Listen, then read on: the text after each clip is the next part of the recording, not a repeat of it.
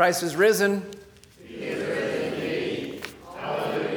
To him who loves us and has freed us from our sins by his blood and made us a kingdom, priest to his God and Father, to him be glory and dominion forever and ever. Amen. We all know whatever is new seems to get the attention. There's nothing like a new car smell. Putting on new clothes, we make comments about that to other people taking on new building projects, celebrating some newlyweds, maybe in the family or friends, and even seeing a new business open up in town. All this gives a sense of joy to an old creation that we know full well as Christians lost paradise long ago. And Jesus, especially today in our text you heard, highlights the new with a woman giving birth. For joy, he says that a human being has been born into the world. Yes, there is a new body. Babies are cute. But a child is a new soul, uniquely created by God, a new person in this world.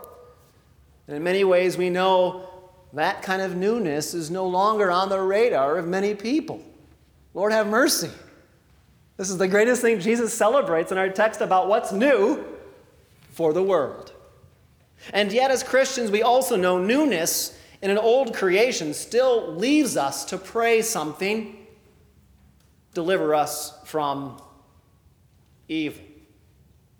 As the small catechism teaches, we pray in this petition in summary that our Father in heaven would rescue us from every evil of body and soul, possessions and reputation, and finally, when our last hour comes, give us a blessed end and graciously take us from this valley of sorrow to Himself in heaven.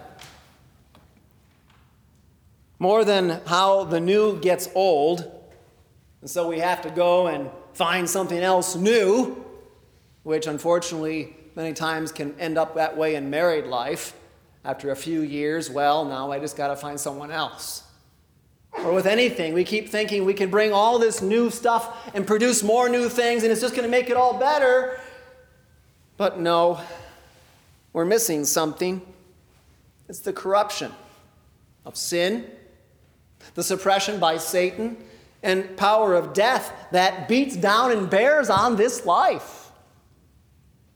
And so, hearts and minds renewed by Jesus keep joy where it belongs, on the newness God brings at last. And this hope and comfort, yes, is for today. Now, the vision of a new heaven and a new earth, as you heard today, is a break with the present strife of an old world. After Easter, our epistle reading for the following Sundays, if you noticed, have come from the book of Revelation. Previously, the reading were more from the beginning of St. John's last and great vision concerning the end times. However, the remainder of our Easter season, starting this Sunday to the end of Easter celebration, turns us to the end of this book with that consummation, that fullness, we say, to come of a new heaven and a new earth. This newness, Christians confess regularly. I don't think we really appreciate what we really say because it's kind of that tag at the very end of the creed I look for the resurrection of the body and the life of the world to come. I don't think so. I think we look at too many other things. God's judgment and salvation does, though, finally yield an unknown glory yet seen. So none of you have the experience to talk about it, only St. John does, because he received that revelation. But it's good news. Even Isaiah, the prophet, long ago heard that. He saw that fullness. The Lord said, For behold, I create new heavens and a new earth. And the former things shall not be remembered or come into mind. this promising break from the old with the new does refresh the present because Christ and his work have won over all the strife. You see?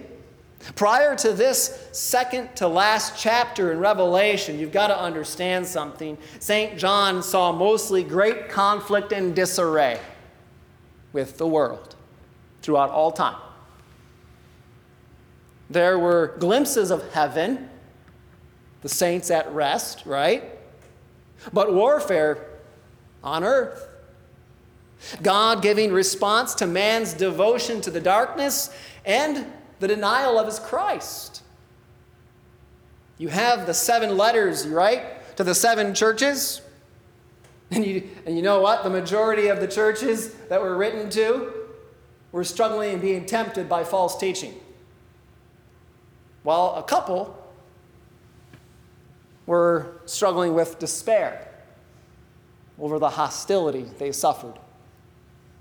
Of course, St. John also saw those visions of wrath with seals that were being opened, trumpets blowing, and bowls poured out of God by God that I don't know if we believe it anymore.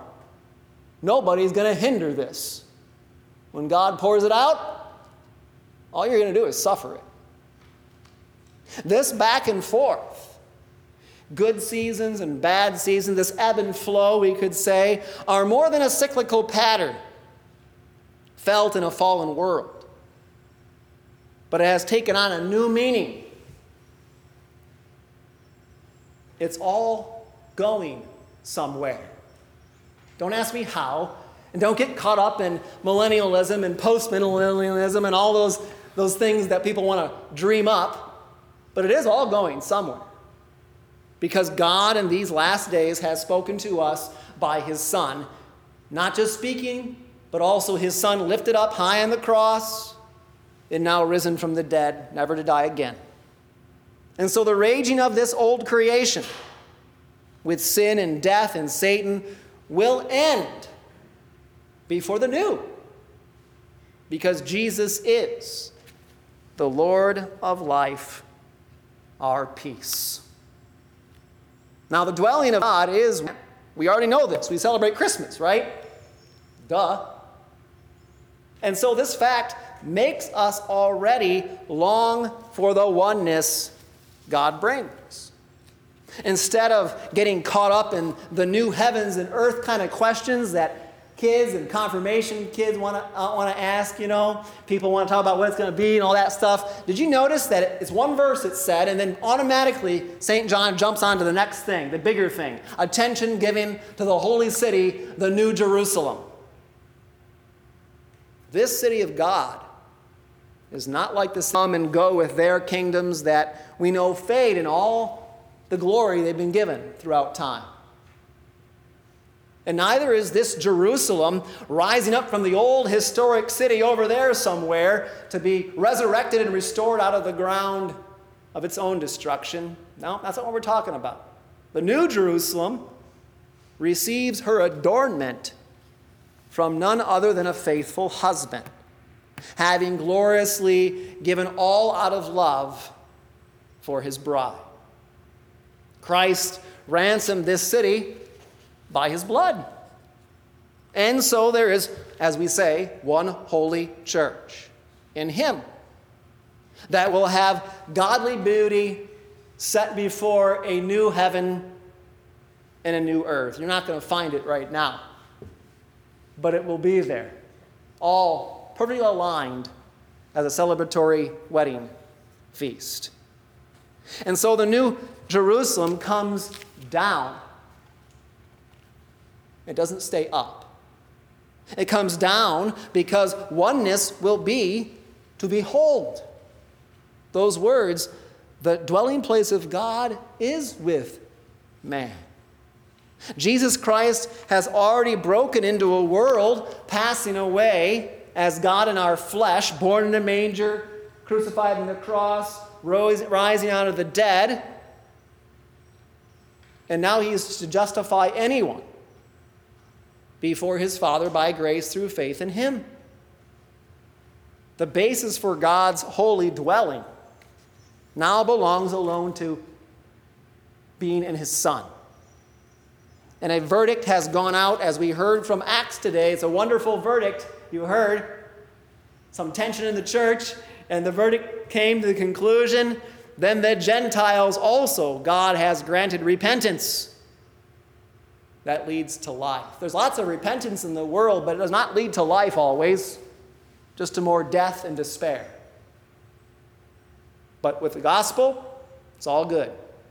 Christ dwells with us as he promised. For God's new Jerusalem comes reconciled by his forgiveness that's at work. And we know that it's because it stands between God and men to forgive all our sins, the sins of any. Jesus, present now by his holy word, baptism, and the Lord's Supper, anticipates the oneness of union with God in the new heaven and earth. So think about that when we enter into the church's presence. It's not what we're going to be, what we're going to make ourselves, it's what it already is by God's glory and what He will bring in the last day by His grace. The church is never at rest. There's no retirement package for the church, uh, not in this life. But our Lord keeps saying with love, So also you have sorrow now, but I'll see you again, and your hearts will rejoice, and no one will take your joy from you. So think about the loved ones who've passed, and all the ones who've gone before us, as we say and sing around the Lord's Supper, with angels and archangels. There's our peace that will pass all understanding around Christ. And so the blessed benefits of God with us wipes away tears in heaven. But after the final resurrection, it will be to see a new heavens and earth with Jesus. And so the good change belongs to confidence in God and His Word, glorious to give life to creation. Everything in the text today is building from what St. John first saw then he heard announced to finally him who is seated on the throne who speaks. That's the climax. That's the excitement of this text today. All the other stuff is just kind of building up to it. And God said, Behold, I am Yahweh, making all things new. And it's more than a statement. You can't put this on a bulletin board. It's the creative voice of the Father who speaks with all authority. That voice of God who first created the world. And you know how it went. God said, Let there be light, and there was light. His word does what it says, unlike ours. And here, what we hear today is no multiple days of creative word of God at work. He doesn't say that. God says one word of, I am making all things new. And so he will make new what is the original creation. A new order to replace, to replace a new order to replace the old way that we understand things but as Jesus rose with the same body laid in the grave, so the present creation will not be all thrown out. But it will be a mystery at the present what it all means. At the present, we can cherish this creation. Even if it's passing away from sin and death, and no less can we honor this creation with our own bodies as a witness as Christians. This is not about being a health nut, okay? This is about a witness to who has made us and who has redeemed us and who has promised to even take this world out of its own misery. So, It's not about worship of creation, as like many today fall into with reincarnation. That has no room for the Creator who sent His Son to redeem humanity. Reincarnation just keeps recycling the old stuff, and it will never be new. Not what Jesus has done out of the grave. And there's also no place for utopian dreams. I think that's what we're stuck in in our Western world. I mean, we've come so far, we've progressed. We just got to think harder and do more, and it will work itself out. And evolution is our comfort because, I mean, it all comes from chaos anyway. So if we do enough things, sooner or later, it's just going to be right. It will never be right. There is no utopian thing in our hands. Especially the last century, you know how it goes ravaged creation with war, nuclear war, death of unborn children, unknown through all of history compared to what we've done. And frankly, the denial of God is what does us in. And so to cherish creation in our present life needs reliance upon what God accomplished already out of the death and resurrection of Jesus Christ. By his son's sacrifice, God the Father can say, as you heard, it's done. In Greek, it's a perfect word, perfect tense. It's done in God's eyes. I am the Alpha and the Omega, the beginning and the end. To the thirsty, I'll give from the springs of water of life without payment. There's your gospel. None are saved because of works, because of Him who saved us as we work by that grace. And so the invitation fulfilled is what has gone out by grace at the present, and God keeps bringing it to us as to the rest of humanity to come and receive, as Jesus says it to us. So the church must closely abide with Jesus. You heard it today in Bible study. If anyone thirsts, let him come to me. And he even lets you drink from his holy supper, the very life, blood of our God with us, to be in your life. The world's passing away, and so the new becomes old. But that doesn't stop me from planting my garden. I did that this week. I'm proud to finally get that done. Had to till it, had to weed it all out, sweat pretty good. And now I hope in God that the rain, the rain does what it's supposed to do, the sun does what it's supposed to do. I don't do too much of what I want to do, even though I will have to do some things like weed. That's no fun. But all this stuff in the end, maybe. And you get, you get pretty good harvesting around here, so I look forward to good tomatoes. But it's that kind of hopefulness that we still take joy in this creation as good stewards but with fear. A serious fear that God's grace preserves us to the end with the gospel.